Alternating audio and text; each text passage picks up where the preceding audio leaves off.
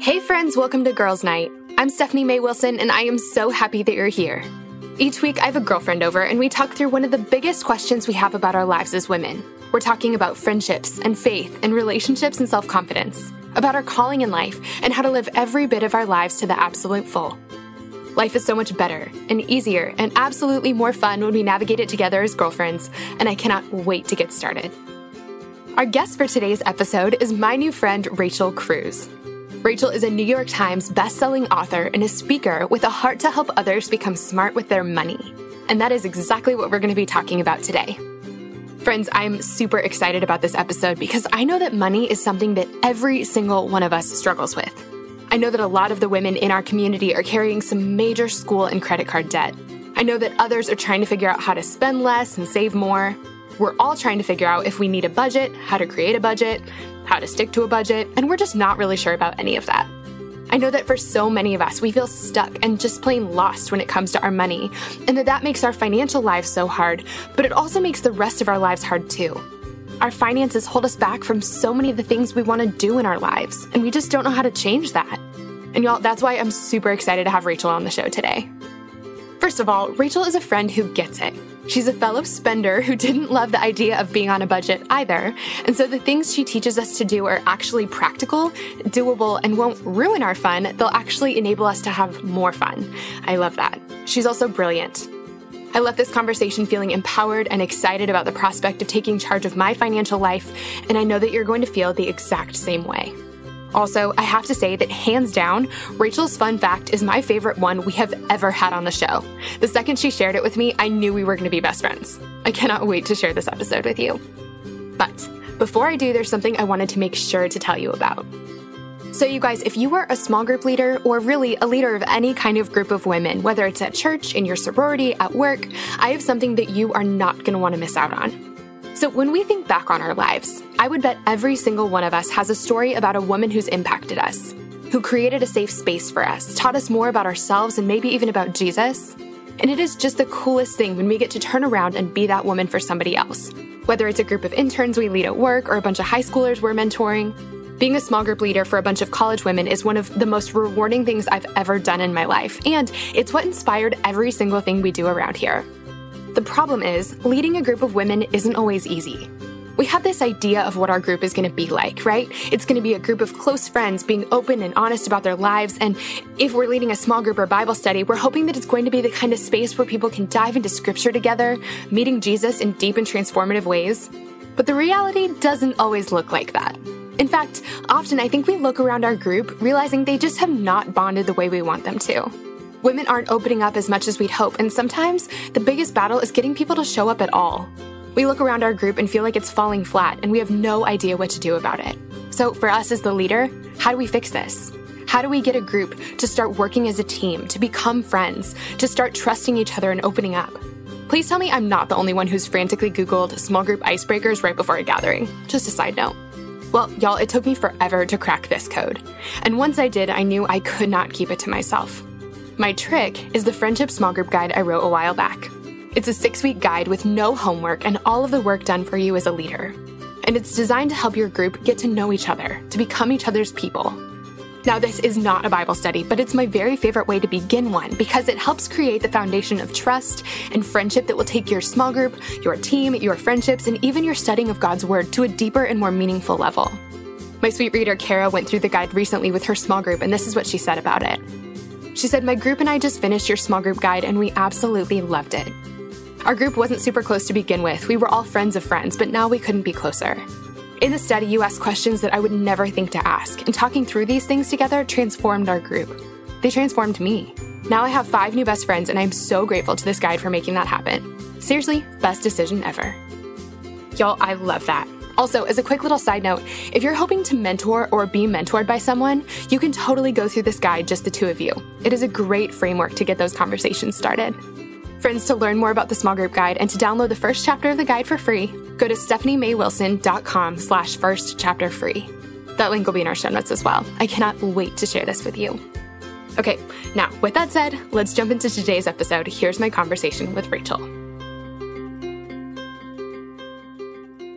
Okay, friends, I'm so excited for what we have going on today. I'm sitting here with my new friend, Rachel Cruze, who, if you don't know her, you're welcome in advance. You're going to love her. Um, and I seriously, I'm giddy about our conversation today. I know you guys are going to love what we have in store. Um, and so before we jump into anything, Rachel, I'm going to put you on the spot and have you introduce yourself to us. Just okay. tell us who you are, what you do, and I'm going to ask you for a fun fact about yourself. Oh, I so, can't wait. so good luck. good luck. I'm excited. well, first off, thanks for having me. So this is so fun. And I usually don't get to do interviews in person. Like I, usually podcast stuff or anything, it's like over the phone or on I, Skype. And we're like literally like I'm I can like touch you right now, I and I am. I know. We're, we have to be fair in the fact that we're not wearing yoga pants or like eating pizza, which is our thing. We're in a studio, which is very official. But I literally had yoga pants and pizza last night at 8 p.m.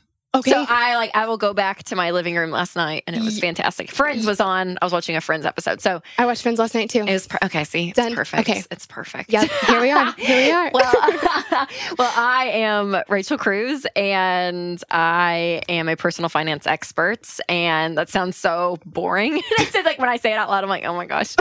um, but yeah, I travel the country. I speak. I write. I have a couple books out. I have a new show on YouTube, and it's so fun. It's all just geared around around. My message is all about helping people get control of their money and creating a life they love. And so it's been really fun. I love getting into the nitty gritty of money, everything from investing and budgeting and getting out of debt, like the nerdy stuff, but also like how do you walk into Target and not spend two hundred dollars, right? Like what are some money saving tips that we You're need? A unicorn. yeah. You are a saint if you walk into Target and don't buy a whole bunch of things exactly, you don't need. Exactly. Yes. It's like the yes. black hole of goodness, right? It you just really get lost is. in space and it's it fantastic. Really is. So yes, it's been great. I've been doing it for about eight years full time.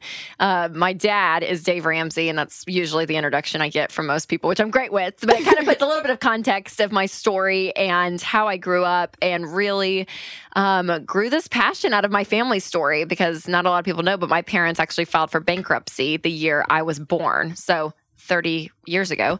And yeah, we just celebrated both of us 30th birthdays together. We so did. yeah, we were just talking we about did. that. Yeah. So 30 years ago, which is just crazy. And so, you know, out of that pain and out of those horrible decisions that they made personally that caused that, you know, data went on this quest to figure out, okay, how does money work? And went to the Bible, went to common sense. I mean, just that whole thing. So his message took off, you know, beyond belief, helping millions of people. And so growing up in that and seeing the hope that's intersected in people's lives because of a topic that can be so hopeless to a yeah. lot of people. And yes. a lot of people are lost. And there's so many messages that are thrown at us of what to do, what you shouldn't do. And it's very confusing. And so like you need a degree to figure out anything about yeah, money. Right. It? Yeah. It's what, yeah, that's the feeling people have. And I'm like, oh man. So I just love being able to really create a path for people to walk down that makes sense. It's cookies on the bottom shelf, it's things that you can apply to your life right now.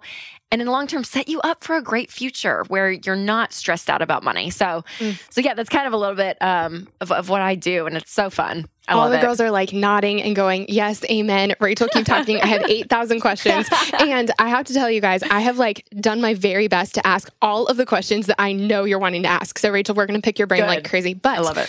Fun fact. Yes. What's your fun fact? Okay. Oh, I need a fun fact. You need oh, a fun I fact. You're going to ask me a question to set up my fun fact. Oh, oh sorry. No. Okay. I need a fun fact about you. Oh my goodness. Oh gosh. what came to my mind? It's not fun. It's actually pretty disgusting. And I probably should get this checked by a doctor. this is sounding great. Yeah, I have peed in my pants multiple times as an adult. like, like not because I was laughing too hard. No, like I straight up like got off of an airplane and I was like, I need to go to the bathroom. I need to go, Rachel's go to the bathroom. No, I want to get home. I want to get home. I'll be fine. I'll be fine. And then you're like driving home. You're like, oh my gosh, I, I can't. It's, I it's literally to the point. Yeah. Oh yeah. And to the point that I walk in the house, I'm like, babe, to my husband, I'm like, I just peed in my pants again. He was like, Rachel, and like, yeah, like it's so bad, y'all. Like he and knows to go again, and it, and it happened once when I was speaking. No, at did. a church. Yeah, it did. Were you on I stage? I haven't told anyone this. I can't even tell what. I well, I told the pastor's wife. After, oh yeah, I was on. I was toward the very end, and I was like, I mean, I was dead. It was probably a horrible ending. I probably didn't even make sense. I blacked out. I mean, it was terrible. And I remember thinking, oh my gosh, people are like my jeans are dark. Like my jeans are probably dark. Like I, I was, I was mortified. I was like, we need to pray. We need to go to the Lord in prayer. And I prayed right off the stage, and I went to the. I sat down in the front row with the pastor's wife, and I was like, hey I we just met like 10 minutes ago before I went on stage. I just need to know. I just peed my pants. Could you tell? she started dying laughing. And she was like, No, I couldn't. She's like, I swear I could. I couldn't. I was like, Okay, well, listen, you probably can. And so I had a huge jacket because it was somewhere up north. It was really cold. So uh-huh. I had a uh-huh. big, puffy, long jacket with me. And I was like, I need to put on my jacket and I need to leave. And she was so great. And she was like, Perfect. When he wraps up, you and I are just going to get up and we're going to walk. We're going to walk side stage. We'll go back in the back. Everything will be fine. I'm like, Thank you horrible. I this is the very very best. This is the best it's, fun fact we've ever had. It is terrible. So it's happened maybe not speaking, but like in life, probably five times. And this is before kids. And honestly, getting say, pregnant I've, made it better. It was the it's the it is the weirdest. I'm getting looks from all the people in the cell right now. It's true. I don't know. I don't know what it is, but I probably I, need to go get it checked. I mean, listen, I love this so much because I feel like the way that the pastor's wife handled this is why I love being a girl. Oh, because it's like, fantastic. listen, we've known each other for 10 minutes. we don't know anything about each other, but I need to tell you something very true and kind of embarrassing about me, and you're going to help me out, and we're in this together. Yeah, and, and, that is what and, womanhood And there is. has to be no embarrassment in the moment for me because I was like, I have to go to facts. And the fact is, I just peed my pants. And if everyone gets up and tries to come talk to me, I mean, it's so it's hor- like I gotta like oh I yeah. have to get and out she of here. was so sweet. She was like, "It's okay. I've had three kids. I totally get it." I'm like, "No, no, no. I'm 24 years old. I don't You're have. Like, I didn't have children at the yet. time. I was like, I didn't. I don't. I've never had children. So like, there's nothing like like I had a, a child in my womb that sat on my bladder and I peed my pants that way. Like, yeah, oh. this is oh. a. I'm so, so happy anyways, right now. That's it. I know. Can you guys believe it? Welcome. Thank welcome you. to girls' night. welcome to girls' night. Oh my gosh. Okay, listen. I cannot even find a good transition from here, but I'm gonna try. Do it. Do it. Do it. Transition. Everyone's like, I'm. I lost all credibility. I'm never gonna trust this girl with my money. No. Listen. Listen. This is how girls' night works. You gained credibility. All the girls are like, oh, now we're friends. Okay, Rachel, tell me all about my money. It's totally. perfect. Um, okay, so I know that you you mentioned that you're Dave Ramsey's daughter, which I feel like, you know, you grow up in kind of a world that, you know, your parents are figuring out lots about money and starting to teach about money. What happened in your life?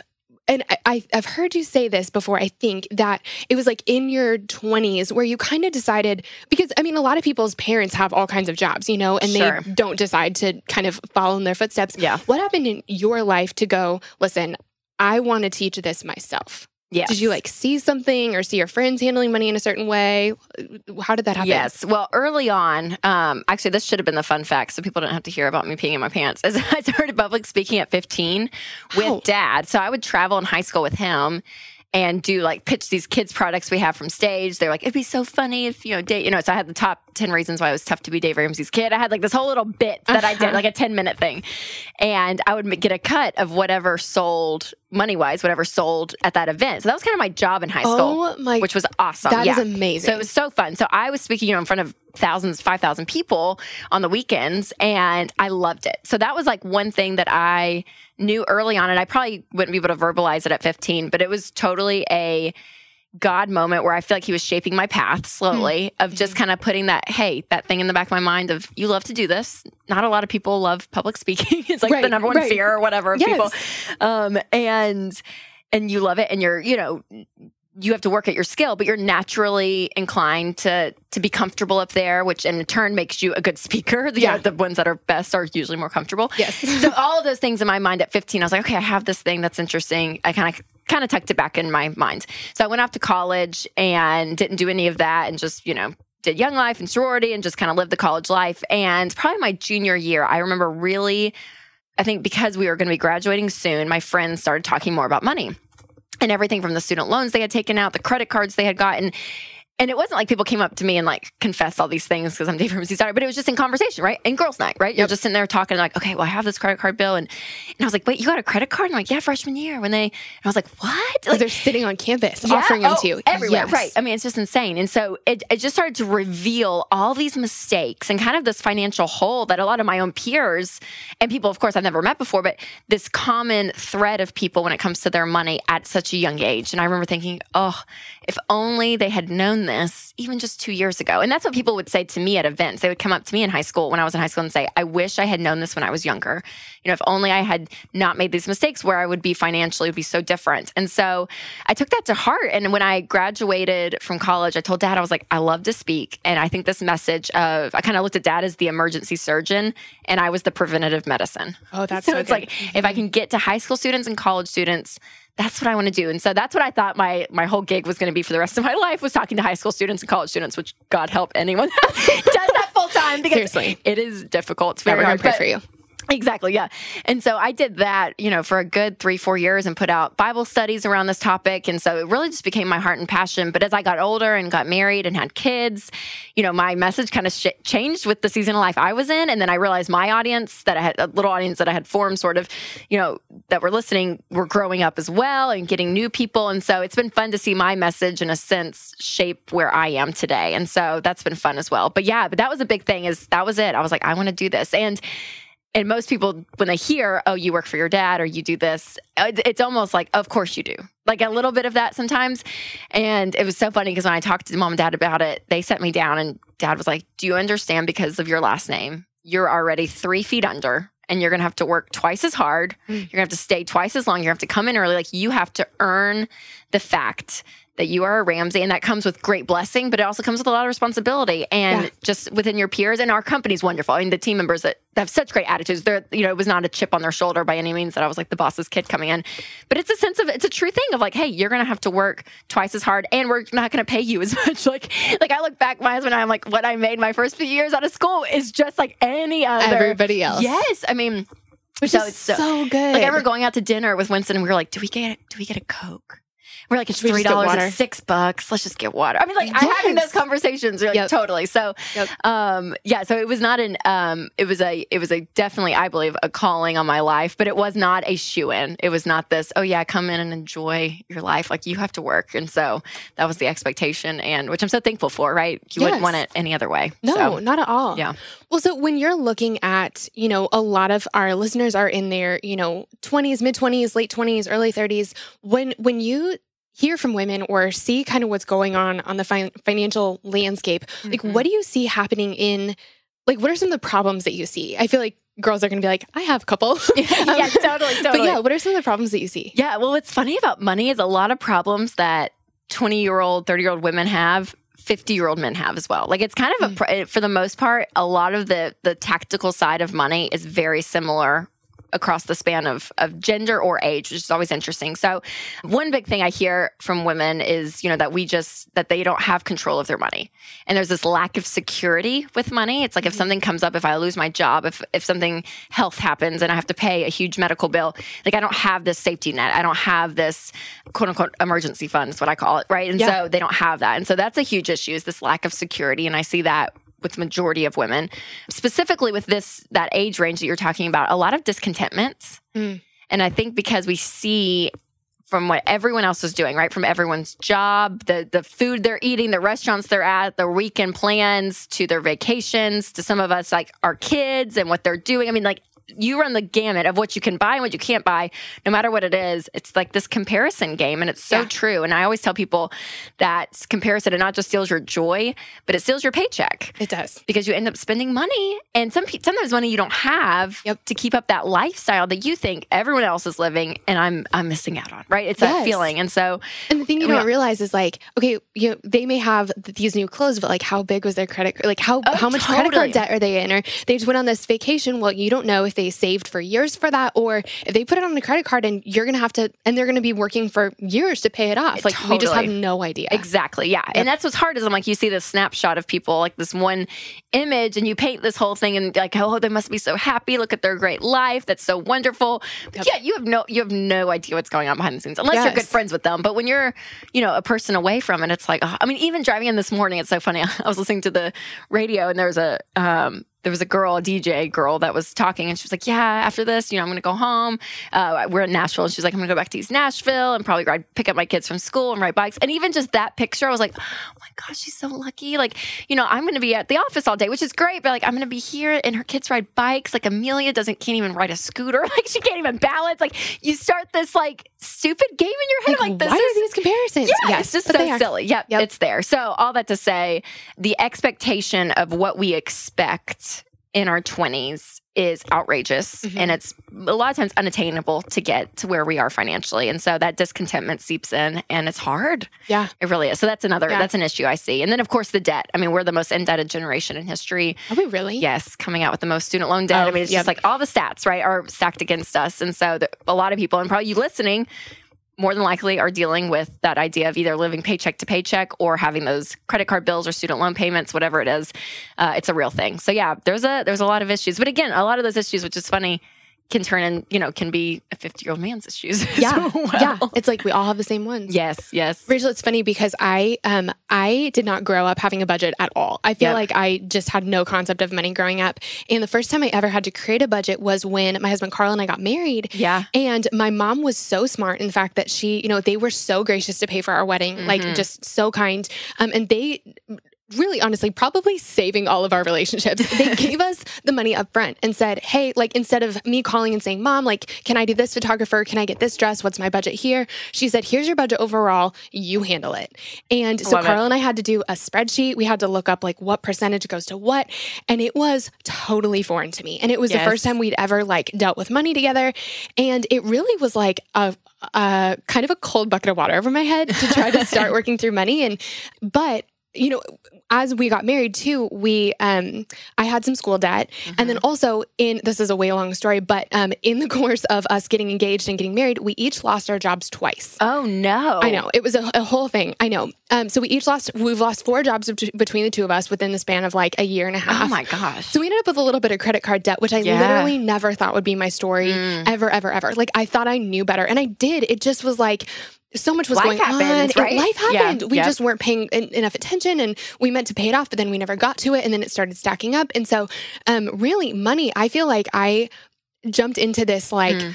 I don't know. I realized I need to figure this out. And I started learning about budgeting and I started learning about finances. And I really, that's when I stumbled upon you and when I started reading, read, uh, reading all the stuff that your dad does. And we ended up paying off all of our debt, my Oh school my loan gosh. and both of our credit card debts, like two years into marriage. And Congrats. I have drank the budgeting Kool Aid like you cannot even imagine. And I never thought that'd be my story because I always thought being on a budget was like being on a permanent diet. I thought it was the worst thing ever. totally. But yes. I totally drank the Kool Aid. And so actually, I want to kind of start there. Yeah. Um, when it comes to budgeting, should we have a budget? How do we set a budget? What does that look like? Does budgeting stink as much as we think it's going Yes, to? Like, yes. talk to us about that a little bit. yeah, bit. I love that you said that because what's so funny is even though I grew up with all of this and I was teaching it, budgeting was the one part that was so hard for me, like in the personal finance realm, to make it a part of my life and make it become normal, right? Mm-hmm. Yep. I mean, it was so hard because I'm just like you. I'm a free spirit a little bit. I'm, I was kind of like, you know, it's going to work out. It's Yep. fine. Yep. And I was the kid, we were given checking accounts as kids when we were 15 and we had to they, mom and dad would give us a certain amount of money a month and we were in charge. We were never allowed to ask for money. It was that money, or if we worked, we could put our money in that little account. But Yeah. like we were in charge of it. And I bounced three checks like the second month I had it, right? Back Yep. when you'd write checks like Hollister. I Yeah, paid oh the most shopping and like I like write a check in my little checkbook and uh, yeah, and they're like, this isn't going to work. Yeah, yeah, yeah. Yep. Withdrew. Yeah, it was terrible. It was absolutely terrible. Um, so that was me. I mean, I'm a spender and I'm a free spirit. And so just like you, I mean, I, I remember thinking, oh, it just means you're not gonna have any fun. Because it's like Yeah. anytime you talk to people about budgeting, usually it's like, well, we can't go out to eat, we're on a budget. Yes. We can't go on vacation, we're on a budget. Yeah, you Yeah. can't go shopping, you're on a budget. I'm Mhm. like, people on budgets are not fun people. Right. Like, Oh my people on a budget, I don't want to do that. Like that sounds like a miserable life. Yes. And so, um, yeah, after Winston and I got married, kind of similar story in the sense that we started budgeting together, and it took probably. I always tell people it takes three months to get your Mm. budget right. So give yourself 90 days. And we started budgeting probably three or four months into marriage. So we were not budgeting and I think living fine. Winston was the one that was like, we have got to sit down and figure out what we're doing with our money. And I was like, oh, Well, because when you don't, you have two people that are attached to the same account and Yes. you go, it'll just work out fine. But like at some point, it doesn't work out fine. no. And and you're like, where is all, you know, where, you know, I went out to eat, well, or he went out to eat, well, when does our electric bill come out? Well, I'm not really sure. And the whole thing is like just so stressful. Exactly. Yes. Totally, totally. So you hit that wall. So so I started finding as we started budgeting and I knew how to budget again. Like in my head, like I knew what to do. I had done some in the past, but living it out and even as an adult, right? You're getting your bills. I'm like, we have property tax to pay. like we have Ugh. all these things that it's like, okay, we have I've got I've got to grow up. So once we started budgeting, all that to say, I realized over and over that a budget it doesn't limit your freedom, it gives you freedom. Mhm. It gives you permission to spend money. Yep. And I always tell this story because it was it was my moment, this light bulb moment for me where I was like, oh my gosh, this is what a budget is. This is the feeling with it. Because we were about two years into budgeting and we decided to take a vacation to um to like South Florida Mhm. and stay at a cool hotel just for like two or three nights, just to kind of get away. And I remember Winston, we were at the pool and it was one of those pools that they serve you like drinks and Mhm. you know, food and all of that. Like it was just fantastic. I'm like, oh my gosh, this girl's walking around. I can just like order a drink and she brings whatever. it here. It's great. Yep. So long story short, Winston on the flight there was like, hey babe, listen, don't worry about the budget. Like we had a budget for the vacation. He was like, don't worry about it. I'll take care of it. I'll tip. I'll to keep the receipts. Like, don't worry about anything. You just relax and enjoy. And I was like, okay. And it was kind of this freedom of like, you're letting me live in my strengths. Like, thank you, Winston. Like, this is me. Thank you.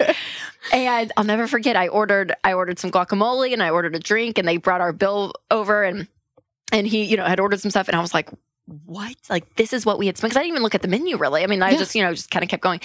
And it was this moment where I started freaking out. I really did. I was like oh my gosh I don't know where our money's gone. Like we can't get an appetizer at dinner tonight. Like we're gonna have to go to the Walgreens down the street and get breakfast in the morning like Nutri-Grain bars. Like Yep. like what did we just do? I mean i just i started panicking. And and i realized it wasn't because of like the prices at the hotel that i paid it was this fact for the first time in about two years at that point that i felt completely out of control Mm. and that i had no idea. And and it was not freedom to me. It was a freak out moment. It was like no i need to know because i realized when i knew what we could spend at a dinner i'm like okay that's our limit. And that's it. So i get to go down the menu and we get to get an appetizer or a glass of wine or order this entree or we won't order that entree. We'll order another entree. Like you get to decide within these limits and these boundaries. And what it does is it gives you freedom where you're never guessing when's the electric bill or do we have enough money for that you're never at Yep. the grocery store thinking ooh is that too much it feels like a lot but i don't know all of that is out of the question because you are so intentional with every single dollar that's coming in and you're giving it a name. And so that's what budgeting is. And so it's really planning out where your money's going. So I tell people to budget before the month begins. So what you do is you say, okay, next month, this is what I predict I'm going to make. Now, people that are on salary, this is super easy for you. You're like, I know what my paycheck's going to be. It's consistent. Some of you are on commission and it fluctuates. That's how I am, right? It depends on how many speaking things I have. I mean, it's just every month is different. So Yep. you kind of have to guesstimate a little Yeah. bit at that point and say, okay, realistically, this is around what we're going to make. And then you list out all of your expenses. So everything that month that you have to pay for. And this is everything from rent and a mortgage to electric to out to eat to groceries uh, to cable to cell phone, I mean, insurance, everything you pay throughout the month. You list it and you say, okay, here are what we're going to spend on each category. And the goal is to take your income for the month minus all of those expenses, and that's going to equal zero. So every dollar you have coming in is assigned to a category. Now, also in that budget is giving and saving. Mhm. So it's not all expenses, right? You're not going to spend everything on there. So you'll give some, you'll save some, and then you and then you list it all out. Um, and so we, I use EveryDollar. It's our budgeting app we have, and it's amazing. So all the categories that you're thinking, oh my gosh, I don't even know what I spend money on. EveryDollar has it listed out. Majority of what people spend money on. You can add categories, take them away, and the important thing too is to do it every single month because every month it's going to change. Every month's going to change. And so Winston and I, that happens to us. I mean, we look up for the most part things are going to be consistent. Your bills are going to be pretty similar to what they are month to month.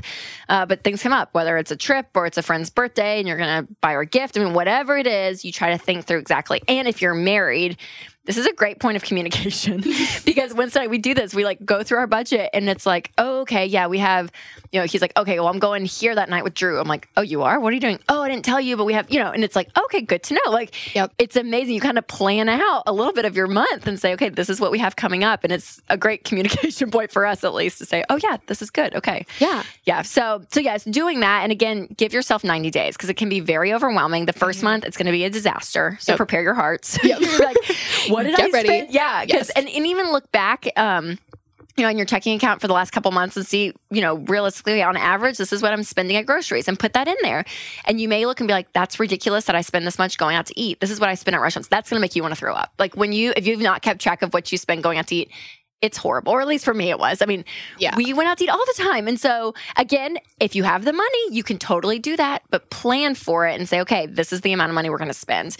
And it, it, it's interesting because again, you you have these limits and boundaries because you can't go over the budget. You can't spend more than what you're making is the goal, um, and you also have to say no to yourself at times. Like it gets to the end of the month and it's like, okay, we've spent almost everything, and there's not money in a certain category to transition to out to eat because I want to go here. Maybe there's nothing left, and you have to say no. Like we're gonna have some beans that are in Exactly. the pantry. Totally. I mean, you make up something. Yeah. I mean, and that's not fun, right? That's not always enjoyable nights. But what you're doing is you're giving yourself discipline. And being able to say no to yourself is huge when it comes to winning with money because it's so easy. You can say yes to anything. I mean, the path of debt and having credit cards on that, you get to say yes to pretty much anything you want. Yeah. And so having to say no is difficult. But man, getting that in a habit in your life, you're gonna look up if you start this, you'll look up in six months and be like, How did I how did I live without it? Just like what you're saying. And that's what I love your story. It's that. It's game changing. And it's funny because, like, I mean, truly, like, I just have to say, I'm the least likely candidate to like this or be good at this. And it really, it has been a game changer for me. Mm. My um, birthday, like we said, was a couple weeks ago. Actually, it was last week. And um, we, this was not a birthday present. I need to be clear. We'd been saving for this for like years, but I got a new car. Oh, And I, I know, and I, I was able to get it on my birthday, um, which was really So fun. So I know it wasn't a birthday present, but it like was a birthday yeah, present. totally. Yeah. Um, but it was crazy because we on my birthday were able to buy me a car Mm. And go out to eat and Carl bought me a massage. Okay, that's a huge financial day, but honestly, I did not feel stressed at all because we had birthday dinner money set aside. we Love it. had like birthday day money set aside and we'd been saving for this car for years. Yes. And so it was like we were able to write this check with no guilt, no fear, totally fine. There, like yep. because and they were all separate categories and we knew what we were doing in each one. It like, yeah, game changer. That's amazing. I mean, seriously, that's it. I mean, it's incredible. Yeah. And what's so funny when you're saving up for something like that, like right before you write that check, you're like, hmm, do I? Yeah, I do. And we, you know what I mean? Like, majority of the time you follow through with what you've been saving. But there have been times where I've saved up for something like a purse and I'm like, oh, now it's kind of out of season. I don't really want that anymore. And so I'll change my mind, you know? But Yep. it gives you the, the mindset to be able to have options. Yep. And when you're scarce and you have no plan, suddenly you get to a point of crisis and you feel like there's no options. Yep. And that's where the stress builds up. And so Yep. that's what you guys have done. And it's great. And you could and that's the thing is again, when you have the money, you can live the type of life you want within your within your choice, but you can go get a massage on your birthday and budget for it. And Yep. it's great. And So it doesn't, it doesn't awesome. you're not freaking out as you're sitting on the massage table like, oh my Totally. gosh, how much is this costing? yes, yes, yes, yes, that's great.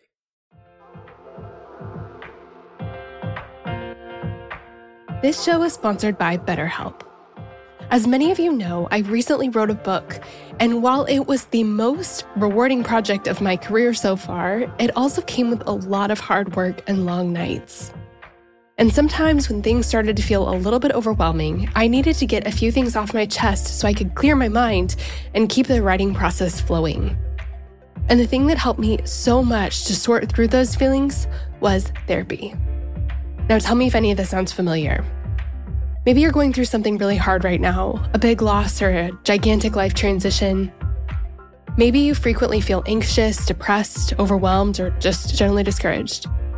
Maybe you really, really, really want your life circumstances to change, but you don't know how to actually change them.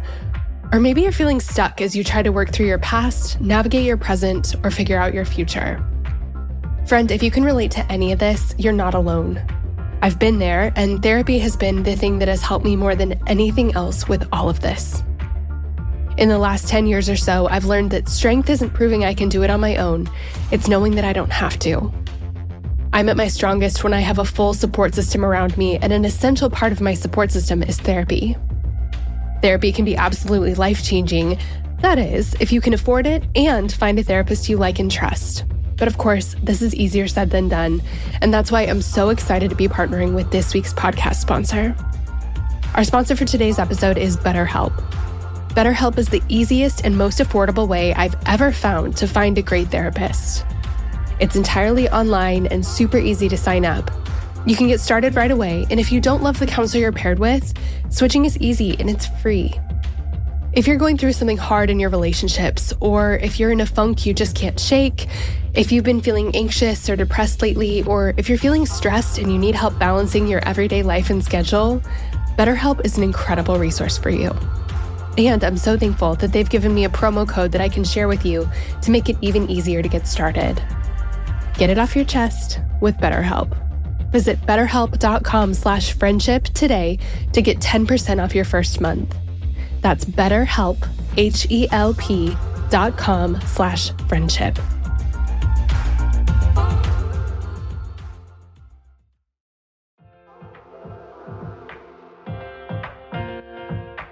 Shout out to Claritin for supporting this episode and providing us with samples. Friends, springtime is finally here, but that also means allergy season is in full swing. I have always struggled with allergies, and I don't know about you, but I am especially allergic to cats. More on that in a second. Well, luckily for those of us who live with the symptoms of allergies, we can live Claritin Clear with Claritin D. Designed for serious allergy sufferers, Claritin D has two powerful ingredients in just one pill that relieve your allergy symptoms and decongest your nose so you can breathe better. This double action combination of prescription strength allergy medicine and the best decongestant available relieves sneezing, a runny nose, itchy and watery eyes, an itchy nose and throat, and sinus congestion and pressure with ease. The time that I use Claritin the absolute most is when I'm at my parents' house, my childhood home. They have this absolutely beautiful cat that they love, and I like, except for the fact that he sheds so much. So that means that I'm basically sneezing from the second I arrive home to the second I leave, unless I take Claritin. My dad has even started having it ready for me right when I walk in the door. Are you ready to live life as though you don't have allergies? It's time to live Claritin Clear. Fast and powerful relief is just a quick trip away. Ask for Claritin D at your local pharmacy counter. You don't even need a prescription. Go to Claritin.com right now for a discount so you can live Claritin Clear. Use as directed. Claritin, thank you so much for sponsoring our girls' night. We love having you.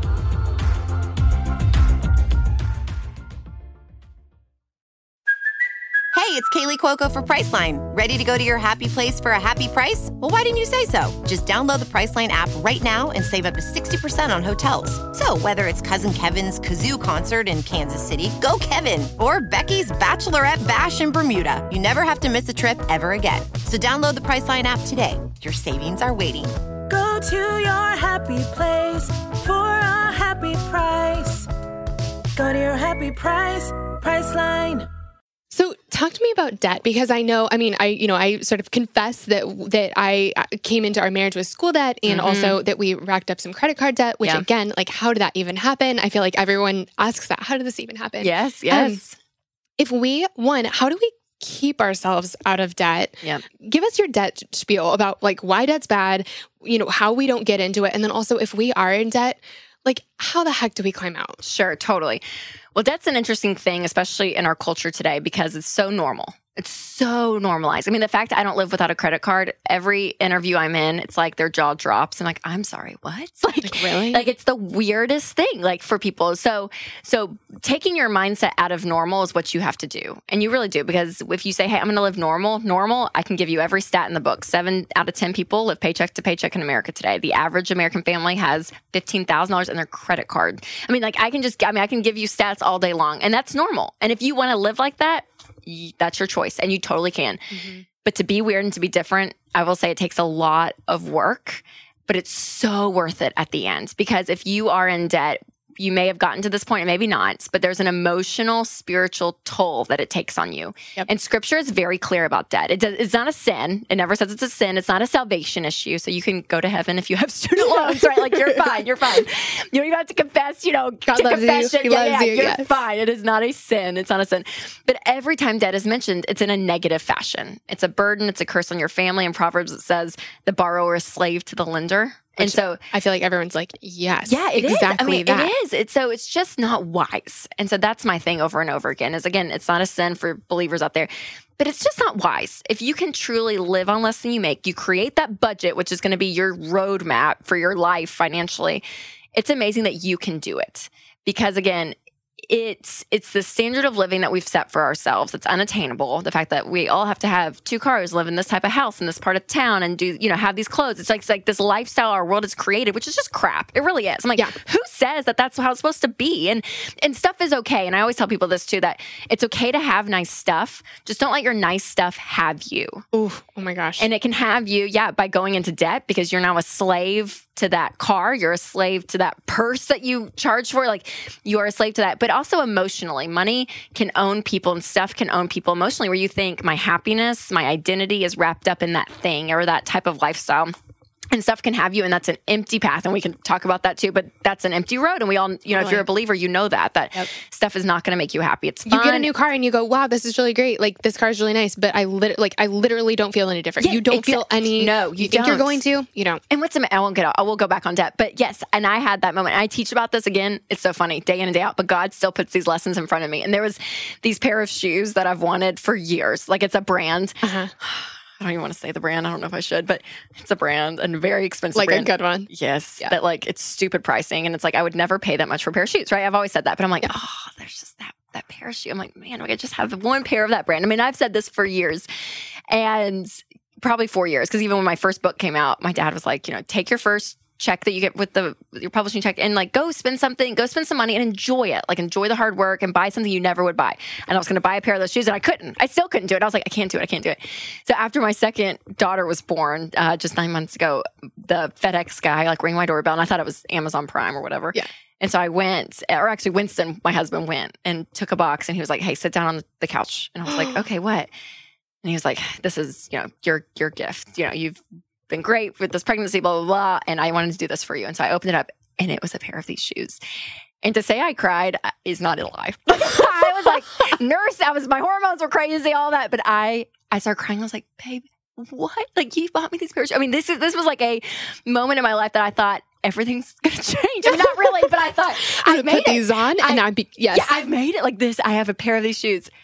And can I tell you, those dang shoes have sat in my closet. I've worn them probably 10 times. I'm still the same person. I still have to get up every morning, feed babies, go to work. Like your life does not change. And it was Yep. one of those reminders of like God was like, enjoy the shoes, Rachel, but you're gonna realize very quickly that stuff is just stuff. And you still have to be reminded of that. So- Yes. So, all that to say, I Oh get it. I totally get it. But but when it goes when it comes to debt and getting out, number one, remember that debt uh, it steals your income. And my friend Chris Hogan says this: he steals your income, but it also steals your sleep at night.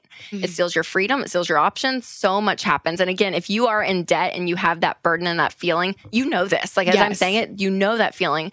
And so understanding that when you have no debt payments at all, there's no payments. When your income comes in, you get to decide what to do with it.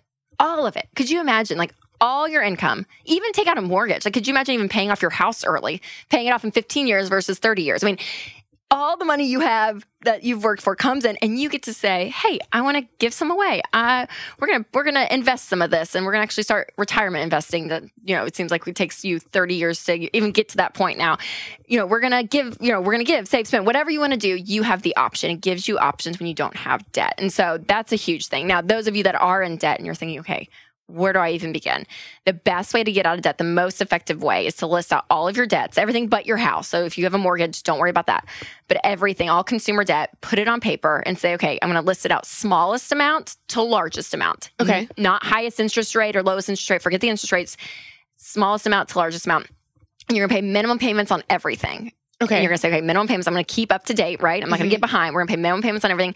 And any amount of money I can squeeze out of the budget to pay off the smallest debt, that's what I'm going to do. And Okay. this is like looking at your budget and saying, you know what? We're not going to go out to eat at all this month. We're going to be extreme and we're going to take all that out to eat money and we're going to go, I'm not going to go shopping. The clothing line item in the budget, we're going to take all that money and we're going to do it. I'm going to get an extra job. We're going to sell something. We're going to sell the, one of the five TVs we have or whatever. You know, Yep. it's like we're going to get rid of some stuff. Yep. And you kind of go extreme for a season. Mm-hmm. And so you say, we're going to put all that money and you're going to pay off that smallest debt, even if it's a $200 Macy's credit card, whatever it is. Yeah. Pay it off. And then once that's paid off, take all the money you were focused on that and roll it over to the second smallest debt. And you keep going and going. And what's so great is once the smallest debts are getting paid off, those minimum payments that you were paying on those, once they're paid off, you take all those minimum payments and all the extra money you can squeeze out of the budget, roll it over and keep paying it off. Yeah. And it's amazing how much the human spirit comes intact as you start to do this because some people say, well, mathematically, you know, you should pay off the highest interest rate first. Mathematically, that makes sense. Yeah.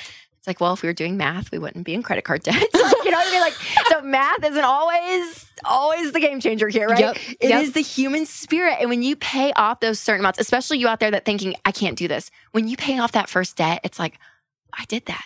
Yeah. We did that. And you cross it off and have it visual. I love visual stuff, right? And like Mhm. put a huge X through it. I don't care what it is. Like throw, you know, throw tomato sauce at it in the kitchen, whatever it is. Like get, like just cover that number up and it's like, we are done with that. did it. We did it. Yes.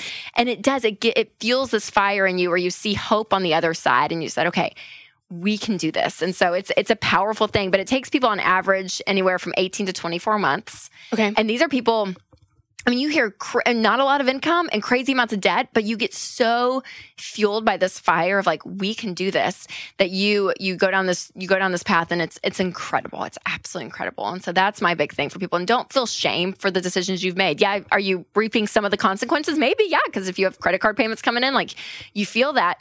Um, but your past does not have to be an indicator of your future. And you really can say from this point forward, we're going to do something different. And it's radical and it's crazy. Your friends are going to think you're nuts. Uh, but it puts you in a position again where you have options. And if, and I've heard so many beautiful stories of people that do this, and it's like, God was, I, I, I get to quit my job now, the job I've hated, but I've been in because it paid well. And now I get to do something that I, I don't have to pay, they don't pay me as much, but it's my passion. It's what I want to do. And I wouldn't be able to do that if I had all this debt. And so it's just, it's amazing. It frees up so much stuff in your life. And just even the emotional toll, and you can probably attest to that of just, Yep. when you don't have payments, you know, it's just, it's amazing. So, my girlfriend uh, when we were uh, you know i was telling her kind of the situation we were in and she said and i'm i'm sure that like you say this all the time and uh, like i feel like you know every ramsey person probably says this a ton um, but that you get a raise when you pay off your debt Yes. like all of a sudden these hundreds of dollars that we were putting towards these you know payments all of a sudden we got to like it felt like getting a raise and it was Yes. amazing and the thing that you said about options i feel like is so true because one of the things i hear most from the um, you know women in our community when they're talking about money is like you know i want to go on this mission trip but i feel like it's I, f- I can't. I have all this student debt, or Yep. you know, I I hate my job, but I can't quit because I have you know all this debt, or you know, even like I'm in this relationship, I don't feel like I can get out because I can't afford to get out. Mm. Um, there are just all these different. I, I was reading this article about kind of the financial landscape for us as women these days, and um, I'm gonna misremember exactly what it was called, and also it's a really bad cuss word, so I'm going to sort of hint at it. But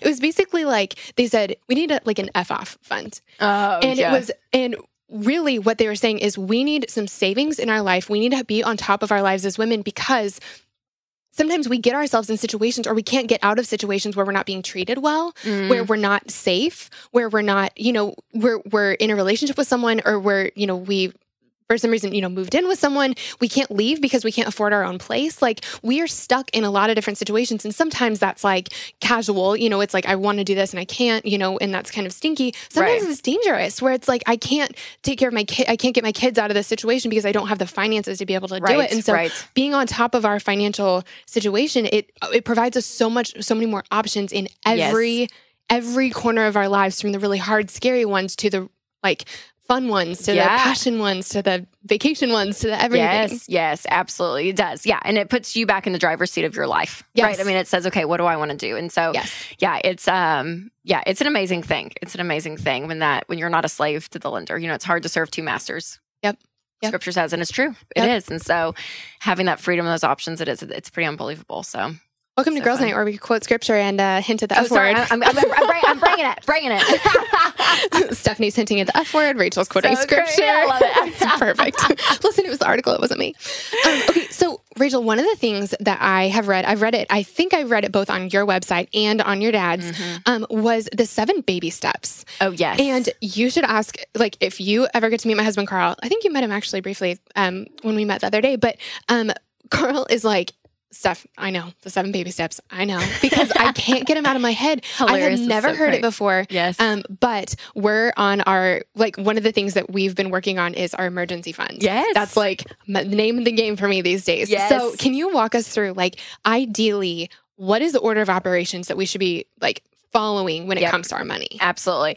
Well, before I get into that, I'll just say overall, the budget is not one of the steps. It's just a lifestyle. So I'll, I'm Okay. going to say these steps, and some people think, well, it's, I mean, I'm not budgeting. No, budgeting is part of who you are from this from when you listen to this podcast to now. Now Yep. you've got to be budgeting no matter Yes. what. So the first thing you're going to do when it, with your money is get a thousand dollar emergency fund. Okay. and you're going to do this quickly. That's baby step one. And so what this is, it's your starter emergency fund where you have a little bit of cushion between you and life because once you get that, and I want you to get that fast. Like this is not a okay, yeah, I'll save twenty bucks here. No, no, no, no, no. This is like you're cutting stuff and you're getting this as quickly as possible. Yep. And for the people that don't have savings, this is a game changer. Like this suddenly becomes this this idea of okay, a I'm starting something brand new, right? I'm starting these steps. I'm doing a whole new plan that I've never done before, so it's kind of scary Mhm. and intimidating. But once you complete that, not only financially do you have this the safety net, a little safety net, but you're saying, okay, I'm I'm getting on this plan to truly get my finances in place. So baby step one is big uh, on many accounts, not not money wise necessarily, but yeah, but all that it does for you emotionally. So baby step one, and then baby step two is paying off all of your debt, just like we talked about using the debt snowball. That's Yes. that's the formula we just talked about. Listing Okay. out all your debt, smallest to largest, regardless of the interest rate. Pay minimum payments on everything. Pay off the smallest debt first. Yep. Okay. And that'll take again around 18, 24 months, depending on income and debt load. But you'll do baby step two. And then baby step three, which I guess is where you guys are, is to get your fully funded emergency fund. Oh, okay. We're not there yet. Oh, okay. I'm sorry. Well, I thought you were out of debt. So I was like, Oh, no, no, no. We're, we're working on it. It's not fully funded yet. Is what I Oh, mean. Okay, gotcha, I gotcha. I'm sorry. Um, yeah, so baby step three is your fully funded emergency fund. So, So how much should be in there? three to six months of expenses. Okay. So you're going to look and you're going to say, okay, for for if if we had no income coming in, can we survive for three to six months? Okay. And it's funny, a majority of men will say, okay, three months is great. A majority of women say, I need six months. Yeah. So- I'm like, I need a 18. yeah, I know. What, what is it? I'm like, we have literally an emergency fund for our emergency fund. Our emergency fund's basically doubled six months. It is because I'm like, I just need to know if crap hits the fan that we're going to be okay. Yeah, I mean, like, there's just this thing of like, you know, and this is not a crazy standard of living that you're going to have in this fund. This is just you're able to take care of food, shelter. You're going to be able to stay in your home. I mean, this is you can continue on your life the Mhm. same, and so once you get to that point, this is those steps one through three. I want you to be so crazy motivated. I want you to be intense. I want you to cut lifestyle. I want you to get an extra job. I mean, these three steps, it's like game on. Yep. And so what happens though is once these three steps are are through, you can kind of take your foot off the gas of the extremeness of of everything. But what you've done is you've set yourself up for an amazing, an amazing financial life already because you have no payments, you don't owe anyone anything, and you have a huge emergency fund in the bank. And tactically speaking, too, you can have this emergency fund in a checking account, you know, in a savings account at your local bank, a money market account's another great option. But I want to stress too that that that amount of money, some people, if you're a nerd math numbers person listening, you're probably thinking, okay, I need to invest. That's a lot of money just to be sitting in a fund and not making a ton, right? But this is your insurance. Okay, that's what you have to remember. This is insurance. It's not an investment. So you don't have to get all fancy where this money is. Just put it literally in a savings account in your bank if you want. Yep. Like, I mean, this is just there for in case something happens. Yep. And then you get to go on to other things like baby step four is then funding 15% of your income into retirement. Okay. This is where you start investing. And so these are things like if your work has a 401k, that's a that's an option for you. Um, a Roth IRA is also a great place to start investing. And so you do 15% of your income there. And for people, if you've gotten to that step, which a lot of you are probably going to be through baby steps one through three, is where majority of people are. Yeah. But once you get to baby step four, go. We have a SmartVestor Pro program where we actually recommend people all over the country that are in this investing world. So don't try to do this on your own. Don't try to like you know, buy single stocks and like, no, no, no, you're not a professional. Let the professionals do it. And they're going to put you in great things that are conservative, but yet, you know, you're going to get a great, great rate of return, all of that. So find a professional that you trust Yes. uh, when you get to that point. And then if you have kids, the next step, baby step five, is funding kids' college. okay. And so, um, parents out there, you know, an, ESA is great or a 529. If you're a parent with kids, those numbers or letters may ring a bell. For, for those of you that not, you're like, Like, I have no- uh-huh, yeah, yeah. uh-huh, yeah. You're okay. like, okay, Rachel, you're way too tactical. Yeah, but that um, that's a great point. And then on to baby step six. After that is paying the house off early. Okay. And so this is a point that it's like, okay, you know, we've had a 30 year mortgage or whatever it is. I always love people getting a 15 year because you're going to pay it off faster. And when you're to that point of baby step six, I mean, this has been a few years in the process, right? I mean, when you Yep. get to this point, which means hopefully you've gotten a raise at your work, you're making more, you don't have the debt, you're funding some in retirement, and you're able to really focus on paying off that house. And then baby step seven is the last step. So once the house is paid off, kids college fund is funded everything investments are going baby step seven is just to give give outrageously mm. to live like no one else and just to give. And so I, giving is a part, and we can talk about this too, but I want it to be a part of the whole process, all baby step seven. Yep. But man, once you get to baby step seven, you get to be an incredible, I mean, I could almost say, you know, philanthropist. I mean, you get to Yeah. be able to really go in and say, hey, we're going to get to give like crazy. And it's so fun. It's so fun. So That's so cool. build wealth and give at that point, which Oh, is great. That's so good. Um, it's funny. So I guess I guess technically maybe we're on we're somewhere in between three and four. Okay, I, I'm yeah. totally with you. I want Yeah. an emergency fund for my emergency fund. So maybe Yes. we have an emergency fund. You're I probably want good. to. Yeah. yeah, that's right. That's right. That's So, right. Yes. Um, that's oh, that's so good. I I'm telling you, when I first heard that, I like, I, I went home and was like, Carl, like. Thousand dollars in this in this category, we will never touch it. Okay, here's what's next. I mean, I Yes. just we need a roadmap, and You I needed a do. roadmap, and Yes. I, I love this one. And that's Um, so normal too, right? I mean, like most people, you're hearing all these things of what you should do and what you shouldn't do. And it's like, if you have a game plan and a step by step progression, again, you're feeling that momentum of actually making progress. Yes. And it's a beautiful thing. So Yes. that's fun. Oh, so fun. So good. So, um, you mentioned giving, Yes. and I wanted to talk about that really quickly because I know that that's, I mean, that's such a huge, or it should be such a huge part of our lives as believers. Like, that's, I mean, all throughout Scripture, like God, ta- Jesus talks about like taking care of people and giving and being Yes. generous. And um, so, wh- how do we give if we're at a point where we're like, listen, like Rachel, I can barely. Like I can't even really cover my own bills. Yes, Like, totally. What do we do with that? Yeah, so it's a um this part of money, it's a it's a more of a heart issue than a math issue for a lot of people. And so it's a point of like where do you want your priorities? And I truly believe not only is giving it's the most fun you can have with money, but it also changes who you are because what you say is I'm going to live my life with an open hand and I'm going to, yes, be able to help people and give money, but also it's changing me. Like you become way more dependent on Jesus. Mhm. You become selfless. Suddenly, not everything's about you and what you want. And I mean, Winston and I, we experience this still to this day. Like we're saving up because we want to, we're going to move houses probably in the next two years for school systems and all of that. And terrible shame on me. But we were literally talking about this weekend. I'm like, okay, God, if you just can imagine if we just didn't tithe for one year, how much money we could save to put, you know, and I'm like, we would never do it. We wouldn't because it's so ingrained in who I am. I would never do that. But even that thought, I'm like, but what if we weren't? And what if everything was about just this new house we want to have? And you suddenly, when you give, though, it forces you, it forces you to think of others and not yourself. And people that are selfless like that, that give not just money, but they give in conversation. They're kind. You know, you know those friends that you sit with and you're like, they just ask you questions all the time. My sister in law is like this. I'm like, Kristen, you're the nicest person ever. Like she always is like, okay, so tell me about this. You know, I'm like, You're like really listening. yeah, I mean, like it's just those people that you're like, golly, you're just you're such a wonderful person, right? You meet those people and and I swear that's what giving does with your money, even because it forces you to live with that open hand. And so, for me, giving is a integral part of this whole process. And John D. Rockefeller, eh, at Rockefeller Center, know, New York, it's one of my favorite quotes when it comes to money. He said, "I never would have been able to tithe, which is giving ten percent of your income to the church. I never would have been able to tithe the first million dollars I ever made if I didn't tithe my first salary, which was a dollar and fifty a week." Mm. And I love that because what it does is it kind of debunks this myth of well, if I just had more money, I would give. Right.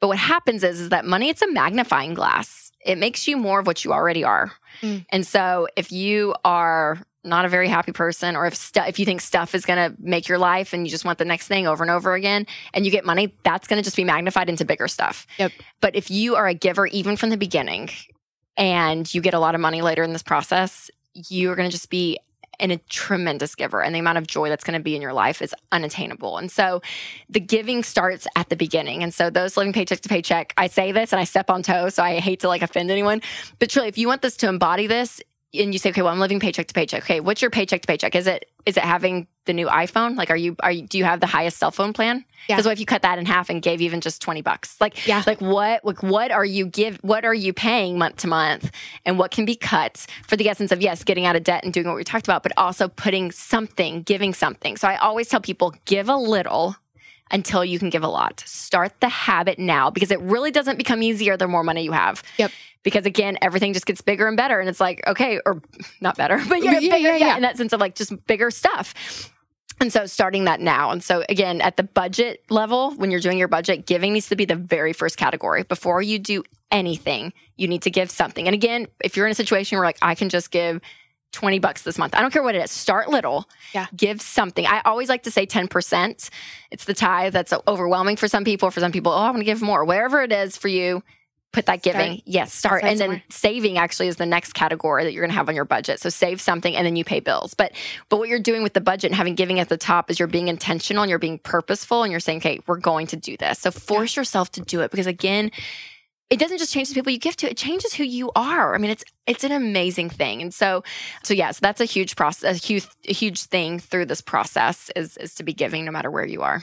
Oh, I love that. I love that. I have so experienced that about like having it change your heart. There are times where I can feel like Carl and I totally have our tithe at the top of our budget. And I can tell sometimes when I'm gra- grasping onto money a little bit too tightly. Mm-hmm. And I know that the thing I need to do in that moment is give because other, Yes. because my hand has like closed around things. And it's just, it's not my best heart posture. I'm, I don't feel close to the Lord. Like I'm not looking to him for, for provision. I'm looking to me for provision. I mean, it's mm-hmm. ugly and it gets tighter and tighter and more controlled and more controlled. And it's like, okay, no, we need to open this back up. And so usually that means I need to like, you know, give more, give this thing, where instead Yeah. of taking, you know, my little personal budget for whatever in the month, like give half of it away, you know, or Yes. just it's um it's amazing how much it opens our our hearts. Yep, absolutely, absolutely. Rachel, I wanted to ask before I have three last kind of podcasty questions that I always ask. like what is something we can start doing today? Like if Mm-hmm. you could if you could have everyone just do one thing today, what's what would you have us do? Where can we start? We've harped on it so much, but I, I it is my answer. It's budget. Yeah. Because today you can do it. Seriously, download EveryDollar. There's a free version of it. Uh, there's a paid version that you can actually get your bank transactions to the app. So it actually helps so much in the budgeting process. worth it. But but but there's a free version. So like seriously, download download a budgeting tool. It could be ours. It could be an Excel sheet. I don't care. But do it today and list and list out all those expenses and your income and do it all because it's so hard. It's almost impossible to win with money when you're not intentional. Yep. And so intentionality is so key in the budget. It's that. It is. And I promise you can have a great life and get massages on your birthday. Yes, when you have a yes. budget. So it sucks so bad at first. It really does. Yep. But it's but it gets better so quickly. it does. It does. Yep. Oh, I love that. Okay, that's so good. Okay, last but not least, here are our last little three podcasty questions. And also, um, there are so many more things that I know we could have gotten to today and resources that I know that you have that we can totally take advantage of. Yes. I'm gonna get those from you before before we finish today or after we finish today, and I'm gonna have them all in the show notes. And Oh, so perfect. everyone listening, like if you are like wanting a next step, if you're wanting something to read, if you're wanting the link to EveryDollar or um, anything else we're going to have, I'm going to pull every financial resource I can find and it'll be in the show notes. So make sure to look out for that. It's awesome. Um, okay. So last three questions. First Yes. of all, uh, what has God been teaching you lately? I, I always hate to get like into theology because I'm probably really wrong when it comes to some of this stuff. But I heard that there's a pastor in Nashville. Her name's Alex Seeley, and she was on a podcast I was listening to, and she made a point. It was kind of in passing almost. They didn't really focus on it in the podcast, but it just hit me, and I'm like, oh my gosh. And she said along lines, I'm going to butcher her words, but it was basically like God gives you so many green lights in life, and as a believer, go. Like you have the Holy Spirit, or she actually says Holy Spirit, which is another part of the podcast, which is funny. But Yeah. um, but you you know you have God in you, like you have Holy Spirit in you to make decisions, and so go. She just said like so many believers were at these red lights all the time, and it's like okay, God, do I move in this house or this house? Do I go to this school or that school? Do I take this job or that? And for most of it, it's like you have green lights and go. Like he's going to give you bumpers along the way, but go. And that was just so freeing for me for some reason. I'm, I'm not a person that naturally lives at red lights, anyways. But to know like you are functioning with the Spirit of God in you and go, like go do some stuff. And so I loved that. And I just, I'm seeing that in glimpses in my days, even. And I'm like, the green light, just go. So, yeah. Yes. So yes. that- he can that. course correct us. But Yes. there's some quote that I'm going to butcher also, but it's like, um, you can't steer a ship that's like in the harbor. Like you can't, Right. you have to be going in order to, like we have to be moving in order for God to steer us. Like he can't, I mean, he could push us, I guess, but Right, right, right. be really uncomfortable. Yeah, right, right. But yeah, like it's, It is. and, and they're, I feel like God is not going to be mad if we pick this college over this one or this Yes. job over this one. He'll bless it. He'll he'll put things in our path. He'll take care of us. If he's like, nope, wrong one, we can then make you won't be accepted in that college. You know what I mean? Like, Yes. I'm like, there's obvious times where it's like, Yes. no, this is a closed door. Okay, I see that. God, thank you. Like, Yes, but yeah, but when things are open, just go, go and live. So yeah, that that was so freeing for me to hear that. I love that. I love that. I'm gonna have to get that podcast from you, and I'll link to it. Yeah, it was Annie. too. I'll give her a shout out, Annie Downs. Yes. um, or Annie F Downs. She's my friend, so I call her Annie Downs. But in podcast world, it's Annie F Downs. Annie F. Downs. Okay, yeah, that it. sounds fun, and it's her and Alex Seeley. Oh, I Uh, love that. That. It was so good. I Okay. okay. it was so great. So yeah. Okay, So I'm gonna link to that it. too. That's Yep. so good. Um, okay, second question is what's something that's been bringing you joy lately? And it can be honestly anything. Oh gosh. Okay. Um, I would say Winston and I, for some reason, I think it's the way our calendars have been recently.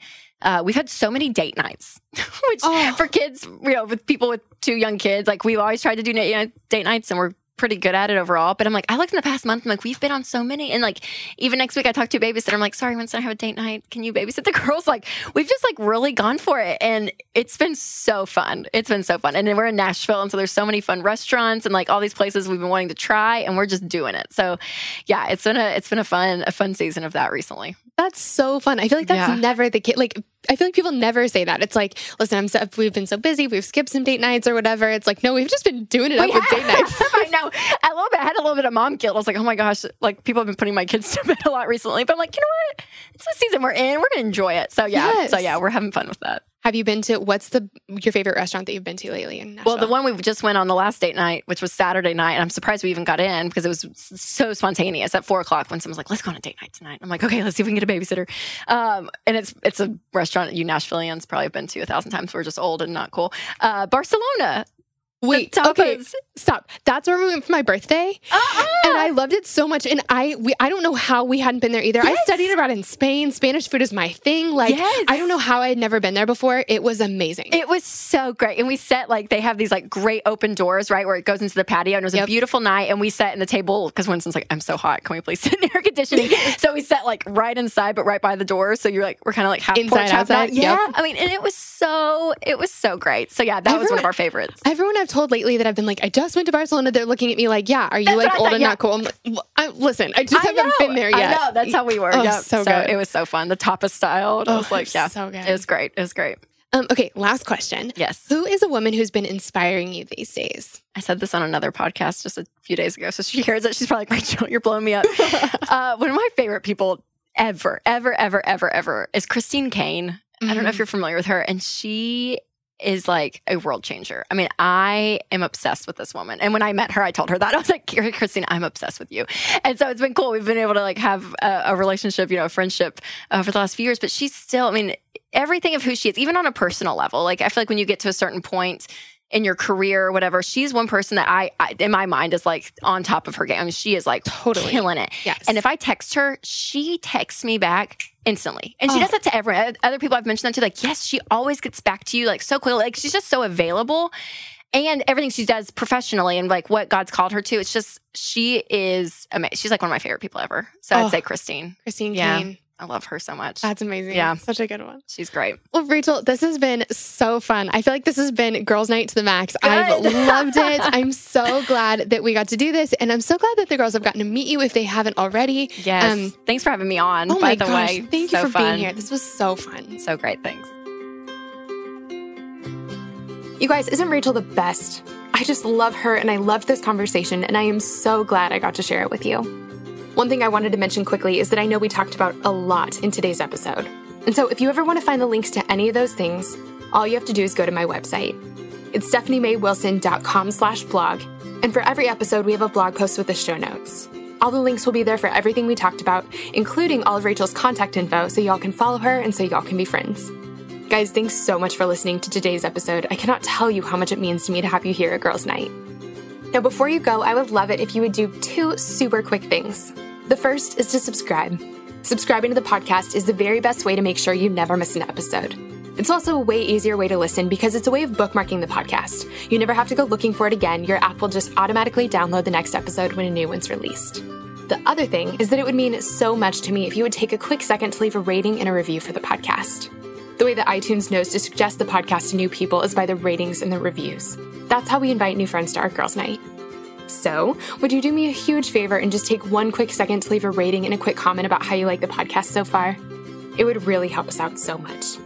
And I have to say, the biggest thank you to all of you who have left all of those beautiful five star reviews already. I cannot tell you how much that means to me. All right, friends, that's all we have for today, but we'll be back next week with another episode of Girls Night, and I'm so excited about this one. I'll see you then.